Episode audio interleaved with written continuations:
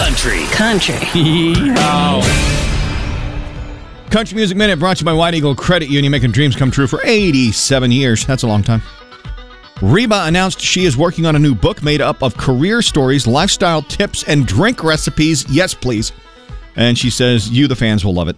Grand Ole Opry launching their The Opry Loves the 90s experience. You can check out the next time you go to Nashville. It's running from May 16th to the end of the year. Remember when Dolly Parton said Taco Bell needs to bring back the Mexican pizza for the good of all mankind? Oh, she said something like that. In my head, that's what I heard. Well, she's not taking credit for it, but Taco Bell just announced that the Mexican pizza is coming back and it's, it's here to stay. 2022, that's a win. A contestant on The Voice in Australia surprised Judge Keith Urban with a song that got the chairs turning, and the song was about Keith Urban's songs. It was kind of cool. And Mitchell Tenpenny has a wedding to plan, a new EP, and he talks about how the EP should be experienced. The order of the EP is very specific.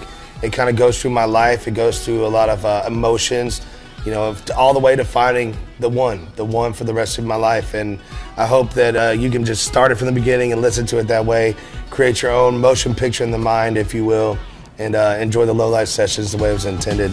And then once you find your favorite song, of course, you can go listen to that track. But uh, it's it, I wrote it kind of as a movie, as a cinematic element. So go check it out that way.